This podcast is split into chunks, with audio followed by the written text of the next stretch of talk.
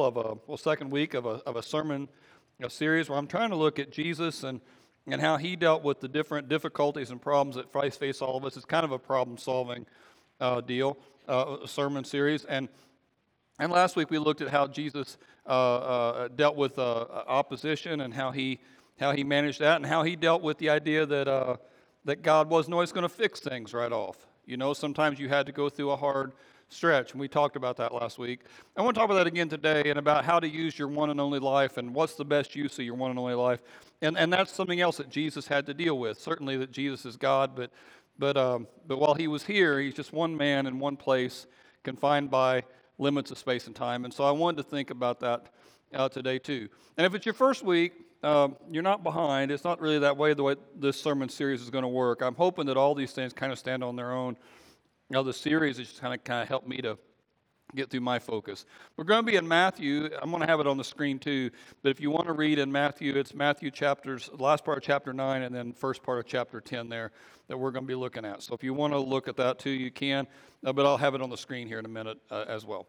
Uh, Alfred Nobel, uh, you've heard Nobel. You've heard of him because of the Nobel Peace Prize and the Nobel prizes that they award every year in Norway there. But he, uh, uh, when he was 55 years old, he had already been very successful. He was a, a, a, chemist and an engineer and an inventor, and a, they had made a lot of money uh, selling weapons. Uh, Nobel had invented dynamite and had made a lot of money uh, selling uh, uh armaments.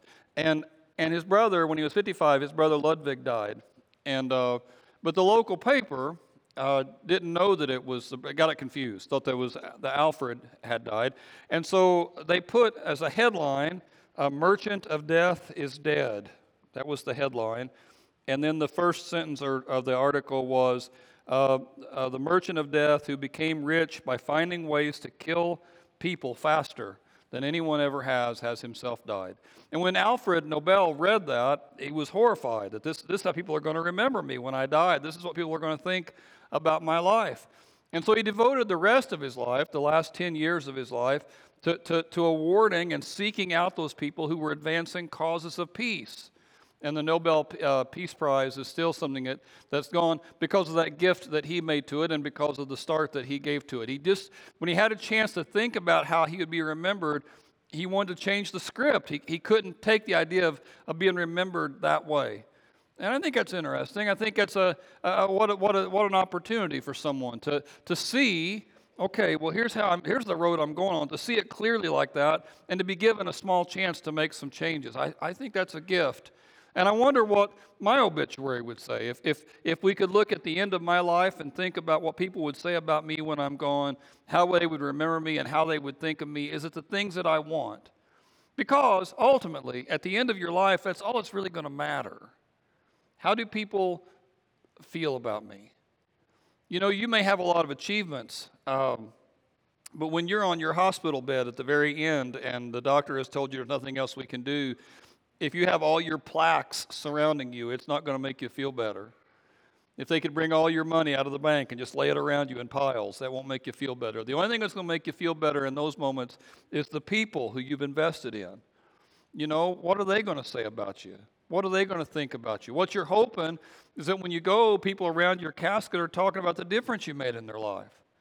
I remember one funeral where I had to do, and the and the the, the kids, the adult kids of the guy who had died, uh, they didn't know him at all. You know, what'd you think about your dad? What kind of guy was he? I don't know. I never knew him.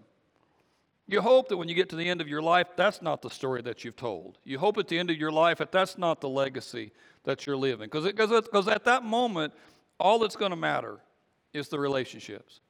And I think Jesus knew that. I think he knew that kind of intuitively. And so when it comes to that great problem that we have, that all of us have, how are we going to spend our life? Am I spending it the right way? I think Jesus was prepared with a great answer for that. Now, first of all, just again, to set kind of the, the framework, Rick Warren, I used this quote last week and talked about it. Rick Warren said that life is a series of problem solving opportunities. And uh, every opportunity gives you a chance to either uh, defeat you or develop you, right? Everything that comes along is an opportunity to either grow or to shrink back. And, and even if you've made several bad decisions in a row, even if you've kind of dug a pretty good hole for yourself, Every new opportunity is a new chance to take a step in one direction or the other. And it's not hopeless as long as you're breathing. That was kind of the lesson of the Nobel, um, his, his story. As long as you're breathing, it's not over. And you can change the script. Now, the problems that we face, of course, we talked about this last week. Sometimes God will solve them for us. Some awful thing has happened, and we pray about it, and we get other people in church to pray about it, and it's fixed. You know, the son comes home, or the business is saved, or, or the cancer is gone. And whenever that happens, that's awesome. But that's not how God works most of the time. We talked about that last week. Last week, John the Baptist had an issue because he's in jail. And he wonders if Jesus is going to fix things and when he's going to fix things. And, and God did not set John free right off. In the Old Testament, uh, God told David that he was going to be his chosen guy, but David still had to face the giant. And he still to stand out there all by himself. God didn't spare him from that. And even in Jesus' own life, you see many, many, many examples where, where, where God doesn't spare him the hard thing that's coming. He, he, he lets Jesus go through it. Even when he was born, uh, the shepherds in the field see a vision of angels, and the wise men come and see a vision of stars. But Mary and Joseph don't see anything. All they see is a closed indoor. And they don't know how to, where they're going to stay that night and what are we going to do. And, and God lets them figure it out. And most of the time in your life, that's what God's going to do too. Even on this really important thing how do I spend my one and only life? What should I invest myself in? Even on that, God's going to let you work on it and, and figure it out by yourself. So, what I want to do today is talk about Jesus and how he approached that problem and what Jesus did uh, to deal with it. So, here we go. Chapter uh, 9 of Matthew. Uh, Jesus went through the towns and the villages, and he was teaching in the synagogues. He's proclaiming the good news of the kingdom, and he's healing every disease and sickness. Now, Josephus uh, who's a historian who wrote about the same time. It's not in the Bible, he wrote outside the Bible. He said that Galilee at this time had several cities that were over 15,000 people. So Jesus is going through that region and he's preaching and he's teaching, but there's just so many people. And he can't get to all of them. There's just no way he can. He's doing the best he can, but he's still just one guy and he can't get to them. It says, when he saw the crowds, he had compassion on them because they were harassed and helpless like sheep without a shepherd. And, and, and a lot of these words deserve a little more comment, so, so bear with me. That first word of compassion is a Greek word, spilaktomai, and I can't say it correctly, but the idea is, is a terror of the guts. It's, it's, it's a really, really evocative word. In modern English, it might be heartbroken or I was all torn up inside. You know, it just it just it just crushed me inside. It's that kind of deal. Like your insides are being rended. And when Jesus saw the crowd, he just he just brokenhearted about it. It just affects him, right? So so that's a big difference between Jesus and me, and probably a big difference between Jesus and some of you. When I see the crowds, I see something in my way. If I'm at a concert or a ball game or a or a work trip or traffic and there's crowds, well, they're in my way. There's things I need to do and they're messing that up. And Jesus didn't see people that way. I think that's interesting. He saw the people and his heart broke for them. Why? Because they were harassed and helpless. So the, the lesson of this verse here is that most people that you run across are carrying a big load and they don't know what to do about it. Most people that you run across are carrying something pretty heavy and they don't know what to do. And you know this is probably true because so many of you are carrying something heavy and don't know what to do about it, right? So it's likely that you're not the only one. It's likely that other people you run. And when Jesus saw that, and there's all these crowds, and they're all carrying all this stuff, and they can't do anything about it, it just broke him up inside. We've, we've got to do something, is his thinking. We've got to fix this. We've got to help these people, which again, is not what I think when I see a big line at the concession stand or a big line at Walmart. I don't think that way. I, I think about how they're in my way. And Jesus didn't do that. He said they're like sheep without a shepherd. Um, shepherd is always an evocative thing in, in the Old Testament. Uh, uh, David and Moses were shepherds. Uh, uh Abraham and Isaac and Jacob were all shepherds. God frequently used shepherds as his people to, to do something. uh, uh, for, for things. And, and, he uses that imagery in some of the famous Psalms. The Lord is my shepherd, I shall not want. He makes me lie down in green pastures. And that God has a heart for us like a shepherd does. Now, a rancher gets behind all the animals and drives them forward with whips and stuff, but, but a shepherd goes first and he guides the people and he takes care of them. And, and so Jesus has that shepherd's heart for the people. He looks at them and they need somebody. Uh, uh sometimes uh, we've, we've um, sterilized the word just a little bit. The Latin word for shepherd is pastor, which we made as an English word, pastor. And, and, and so uh, the minister might be called the pastor. You might call me Pastor Jeff or, or, or something like that. That might be something people would use. A, and, and so it kind of takes the burden off, right? Well, that's your job. You're a shepherd. I'm not one. You're a pastor, not me. But that's not really what Jesus is talking about here. He's saying, he's saying these people need shepherds right now. They need somebody right now to come in and be part of that. And then he, he turns it on them immediately. So it says to the disciples, the harvest is plentiful, but the workers are few. We'd ask God to send more people. We can't just wait for professionals to take care of this. We got, it needs more help. It needs more help right now. Sometimes in Christian church, we resist that language of a pastor, like that being my title. We, we, we wouldn't say, don't call me a pastor, because the elders are the pastors. The elders are the shepherds. And there's some truth to that too. But, but again, that same temptation. Yeah, yeah, yeah, that's their job. It's not my job. That's what they do. That's not what I do. And I do agree that if I'm a professional pastor, then I should be working harder at it than most. And I do agree that if a person claims to be an elder, they should be leading the charge on this thing. I don't disagree with any of that. That's certainly true. But, but what's Jesus saying here? We need more people. We need them right now. People who will see the crowd like I see the crowd. People whose hearts will break for the crowd like my heart breaks for the crowd. People who will reach out to the harassed and helpless and give them a hand. And so he says, we, we need to pray about this right now. So uh, we're going to pray about it right now. We're going to take like 30 seconds here in a second, and we're going to pray about it right now. I should mention the danger of asking God to send someone is that He might send you. So you have freedom, if you don't want to pray this right now, to keep your eyes open, to just think in your head watermelon, watermelon, watermelon, or, or like uh, puppies or snakes or whatever it is that would distract you. Just think about that for a second, and then you can come back. It'll be very fast. But for those of you who are willing, let's pray about that quickly. Pray with me. Dear Lord God, I pray right now that you send workers into the harvest field. There are so many people who are harassed and helpless. We've got to do something, God. Send people. Send somebody. Jesus' name. Amen. Okay, y'all come back. If you did take a break there, everybody come back. I want to think about this here as, as best we can. The problem is we live in a community full of harassed and helpless people. The problem is we don't have enough people to get it done. Now, you could approach this kind of simplistically and say, okay, well, what we got to do then is, is that we got to appoint six people to go, to, or 10 people, or 25 people, or we got to do some training, or we got to do something like that. You, you, you might think that the solution here is obvious. Here's what we got to do. And, and, and, and we've tried some of those things, and, and we believe them. We, we, we do small groups and and classes and, and ministry teams and even softball teams. And we try in all those things to encourage people to, to, to, lean on one another, to take care of each other, to, to pray for one another. And all those things are valuable. They are, but there's still so many more people. And there's not really a program. Sometimes the reason why we do a program of any sort at all is so I can assign this to someone or assign it to a certain day of the week and then I don't have to think about it any other time. And I don't think it's how Jesus approached this. I think his heart was breaking.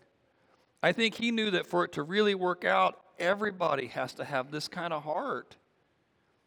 Everybody's got to start seeing this as something that's important. It's all about relationships. Now, when you go to work, you, that's not on your job description. When you were hired at your work, they didn't put down, hey, it's all about relationships. You right? I mean, they didn't. And when you're at work, you've got to work hard. You've got to produce whatever it is you produce, and and I'm sure there's quotas and people watching you to keep you accountable, and you've got to do all those things, and that's that's great. But as a Christian, you're at work for those people. You're, you're there to love on them and lift them up and take care of them. You might be the only light they get to see. You, you may have a knucklehead for a neighbor, and, and they're just such a pain, and they're so loud, and they're so they're, they're messy, or they're, they're, not, they're not nice. Maybe they let all their leaves and blow over into your yard. You got a whole yard full of walnuts because of some ungrateful neighbor beside you, and, and that's an awful thing, and that's a pain, and that's, that's miserable, and if that's happening to you, you may even, they're kind of an enemy of yours. But why does Jesus want us to love our enemies? Because you may be the only light they get to see. And, and it's not just that you're in the neighborhood to, to pass time, you're there for, to be there for Him. You're there to be there for Him, whether you're on the soccer team or whether you're on the, the, the, the road crew or, or whether you're in the army. You're there for Him. You're always there for Him. It's all about the relationships, and we need more people to step up and take that seriously. I think about the ones who did that for me. When I was just a freshman in high school, an older guy named Douglas kind of took me under his wing, first of all at 4 H. We became friends in 4 H. And he was showing me how to do different things to the animals and helping me there. And he invites me to go to camp with him. And I, I really wasn't even that serious about church. But he invited me to go to camp with him. And sure, I'll, I'll go to camp. That sounds fun. And the first day, I was wondering what I'd signed up for. I was ready to leave the first day.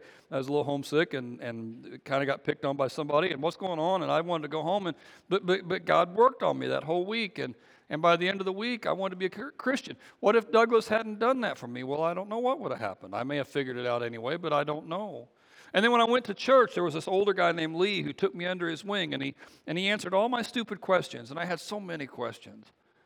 Um, I was such a smart mouth uh, then, much more so than I am today, which may be a surprise to some that that's even possible. But I, but I was, and, and, and he would listen to me, and, and he, would, he, would, he would hear what I had to say, and he would be so patient. And it was a busy guy. He, he had a lot to do, but he took time for me. I mean, when I went to camp, my first job, big job, was at work at that very church camp that I that I had become a Christian at. And and Bruce took me to the side and said, I think you ought to think about ministry. I think you'd be good at it. And if he hadn't pushed me, I don't know what I would have done. Maybe I would have anyway. I don't know. And I can look at that over and over and over again in my life where people just came in and they took me under their wing at just the right time and they and because of their input in my life, it made such a difference. A few weeks ago, Eric Easton, one of our elders, got up and talked about some of the real pillars of the church of, of two or three generations ago, and how when Eric was just a little boy, they invested in him. I mean, everybody's got stories like that, don't they? I mean, people who came along at just the right time, and if they hadn't been there, I don't know what would have happened to me. Well, they're gone now. So who's going to be the guy doing it now? Well, it's got to be us. We've got to be the one to step up and, and answer this call that Jesus had. It's got to be us that take, a, take advantage of the time. You only get one life. This is the best way to use it. Now, if you're in your Bible and you're reading along and you followed me there, Matthew 9, the very last paragraph there, is about, is about the stuff we just read. Matthew 10, the, the very next chapter, he grabs the disciples and says, Okay, let's go do it and he tells them to go out there. And he gives them lots of advice as they go out there. And I wanted to focus on some of the advice he gave them because some of that uh, relates to us too. First thing, give it away freely. You know, it was given to you free. You give it away freely. Don't feel like you've got to, they don't owe you anything. They may not appreciate it. They, they may not thank you over and over again. Sometimes you'll, you'll help somebody and serve them and do some nice thing for them, and they won't even say thank you, let alone pay it back. But don't worry about that. You just give it away freely. He says, as you go in Matthew 10, proclaim the kingdom of God has come near. So go heal the sick and raise the dead and cleanse those who have leprosy and drive out demons. You've received it freely, give it away freely. Don't expect anything back. Um, sometimes you'll be treated like a servant. If you start being kind to people, sometimes people will take advantage. And that's okay. It, it really is. Because Christ served you first. So don't let that rattle your cage when that happens. He says, listen to God's Spirit. If you make a decision to answer this call that you're going to be one of the guys who go out and do it, well, then be, listen to God's Spirit. If I talk about doing this, the normal response I get from people is, I wouldn't know what to say. I wouldn't know what to say. I wouldn't know how to talk about it. I wouldn't have the right answers. I would just make it worse. Now, I, I talked about a few weeks ago that as a, I'm kind of an introvert, and at parties, it's awful for me because I, at a party, I don't have. I'm terrible at the small talk stuff. I, will I'll meet somebody. I talk. I told you all this. I'll meet somebody. Hey, I'm Jeff. Hey, I'm Chuck. Okay, Chuck. And then I got nothing. I don't know what to say after that. And I just sit there and we stare at each other, and then that's the end of that. And my evangelism approach is very similar to that. Um, have you ever considered, uh, you know, Jesus or church? No. Okay. And I don't, I, don't always know what to say next, right? I don't always know what to do next. But Jesus says, don't worry about that. Uh, just step out there. Now, now, what he's talking about here in this next verse, he says, when they, when they arrest you. Now, of course, you're not getting arrested. I mean, no matter how bad it goes, you're probably not getting arrested. So, when they arrest you, so even if it was worse, this would apply. How much more does it apply on these little things where it isn't even that? But when they arrest you, don't worry about what you're going to say or how to say it. At that time, you'll be given what to say.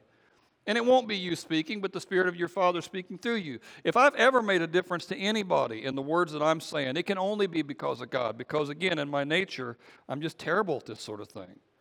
In my, in my personality, it's very hard to want to jump out there and take a bold step. So he says, he says, don't worry about it. Just take the step. You know, when you've asked God to send out workers and you feel like God is sending you, then just take the step. And if you fall on your face, that's okay. I mean, it happens. It, it, it's not fun, but it's not the worst thing in the world. The worst thing in the world is not to move when you're told to by God. The worst thing in the world is to waste your life. He goes on. He said, expect some challenges. Expect it to be difficult sometimes. Just because I'm sending you out doesn't mean, God says, that I'm going to make it easy. Here's the verse on that. He says, The student's not above a teacher, and the servant's not above the master. It's, it's, it's enough for the students to be like their teachers or a servant to be like their master. And if the head of the house, and he's talking about himself here, he's talking about Jesus, he's the teacher, he was the one we're talking about. If the head of the house has been called Beelzebub, which is not nearly as big an insult today as it would have been then, but it's like you're a, the Lord of the Flies, literally, but you're a son of Satan. He says, They call me names. What do you think they're going to do to you? He says, and, and for you to think that somehow you should be above that when I've not been above that, well, that's crazy. Point being, again, going to that, that thing I told you a second ago. You, you say, well, if, if I tell you, like we're having a conversation, say, Rick and I are having a conversation, Rick, I need you to go do And so we're having a conversation, go tell him. Rick says to me, I don't know what I would say. Go tell him anyway. So Rick goes out and tells me and it goes terribly. Then Rick comes back to me and says, hey, see, I told you. I'm just no good at this thing. Jesus says, That's not at all a sign that you're not good at it. They said, They made fun of me, Jesus said. I went out and brought up what I was going to do, and they, and they, they, they, they had bad words to say to me.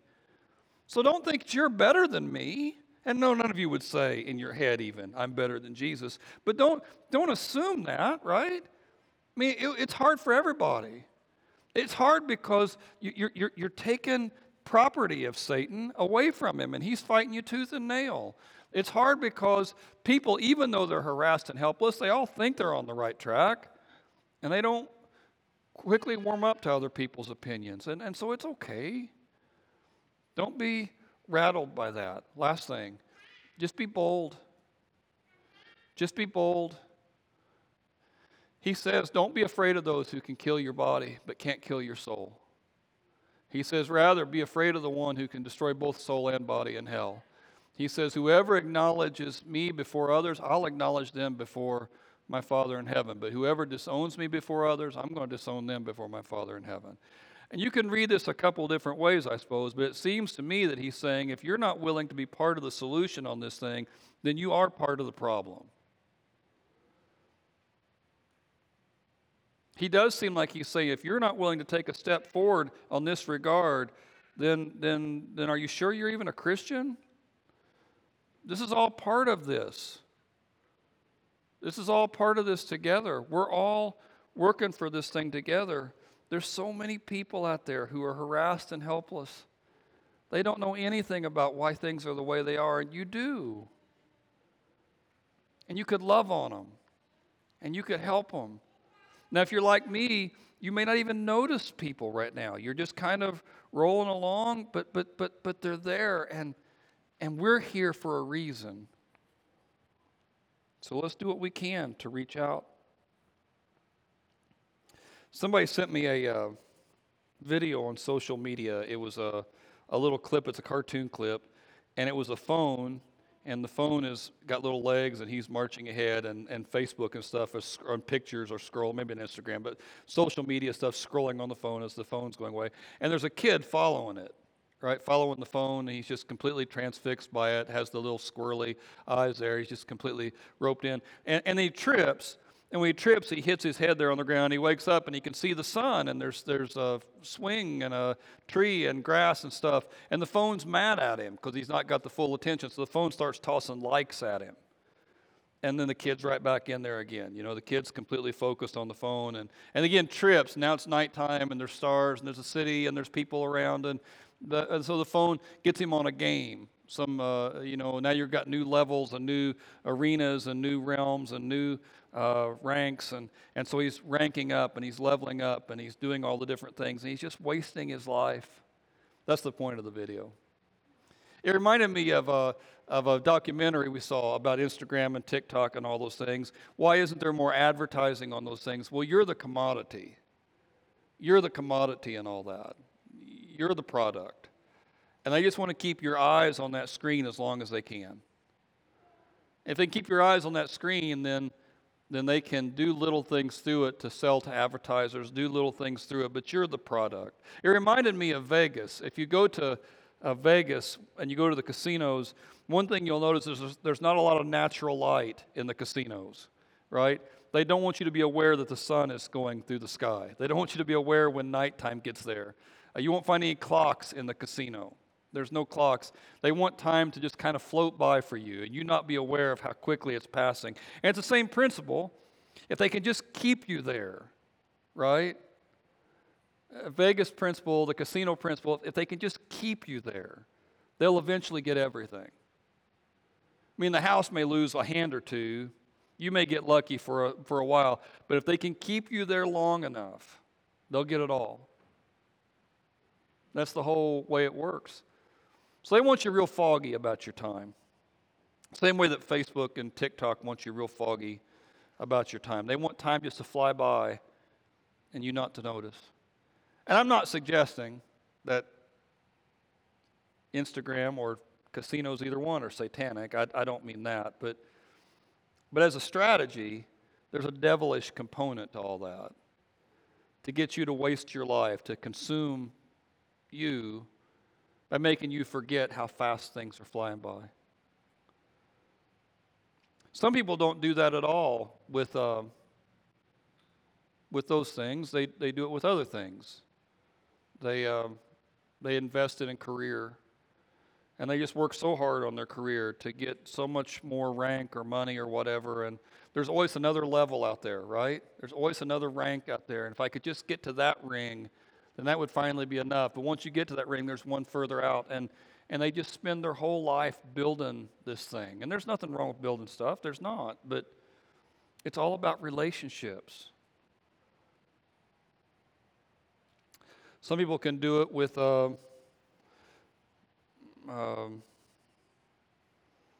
with an addiction.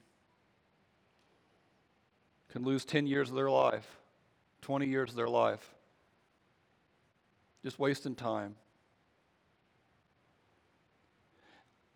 It's just such an easy thing to do because all of us are harassed and helpless. All of us are carrying this big load. There's such a temptation to think, well, I could just escape for a minute, right? And do this other thing, and then I'll come right back. And, uh, but the escape doesn't rejuvenate us. Not like we think it would. You go to vacation and you come back more tired than when you left. You sit down to watch some television. I'm going to veg out. No one ever gets up after four hours of television and says, Wow, that worked. You know, I'm really better now. I feel so much better. You think about that this afternoon about five after your first four hours of football, and you remember that I said that. Uh, it's not enough. The stuff that's really going to feed your soul, right? Is to grab somebody and help them along, to find somebody who's further down the path than you are and, and help them along. And I want to pray about that again. Same way I prayed about it earlier, um, you don't have to do it. If you say, I'm not interested, it's not for me, I'm not going to do it. There's no pressure. Just don't pray with me. Think about something else. Put your mind somewhere else, you know?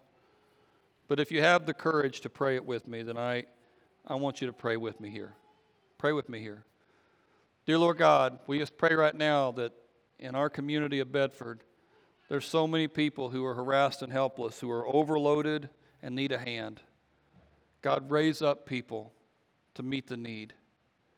Raise up people, God, to make a change. Raise up people, God, to shine a light. And if you can't find, God, enough qualified people, then use me. In Jesus' name, amen. Have the band come back up.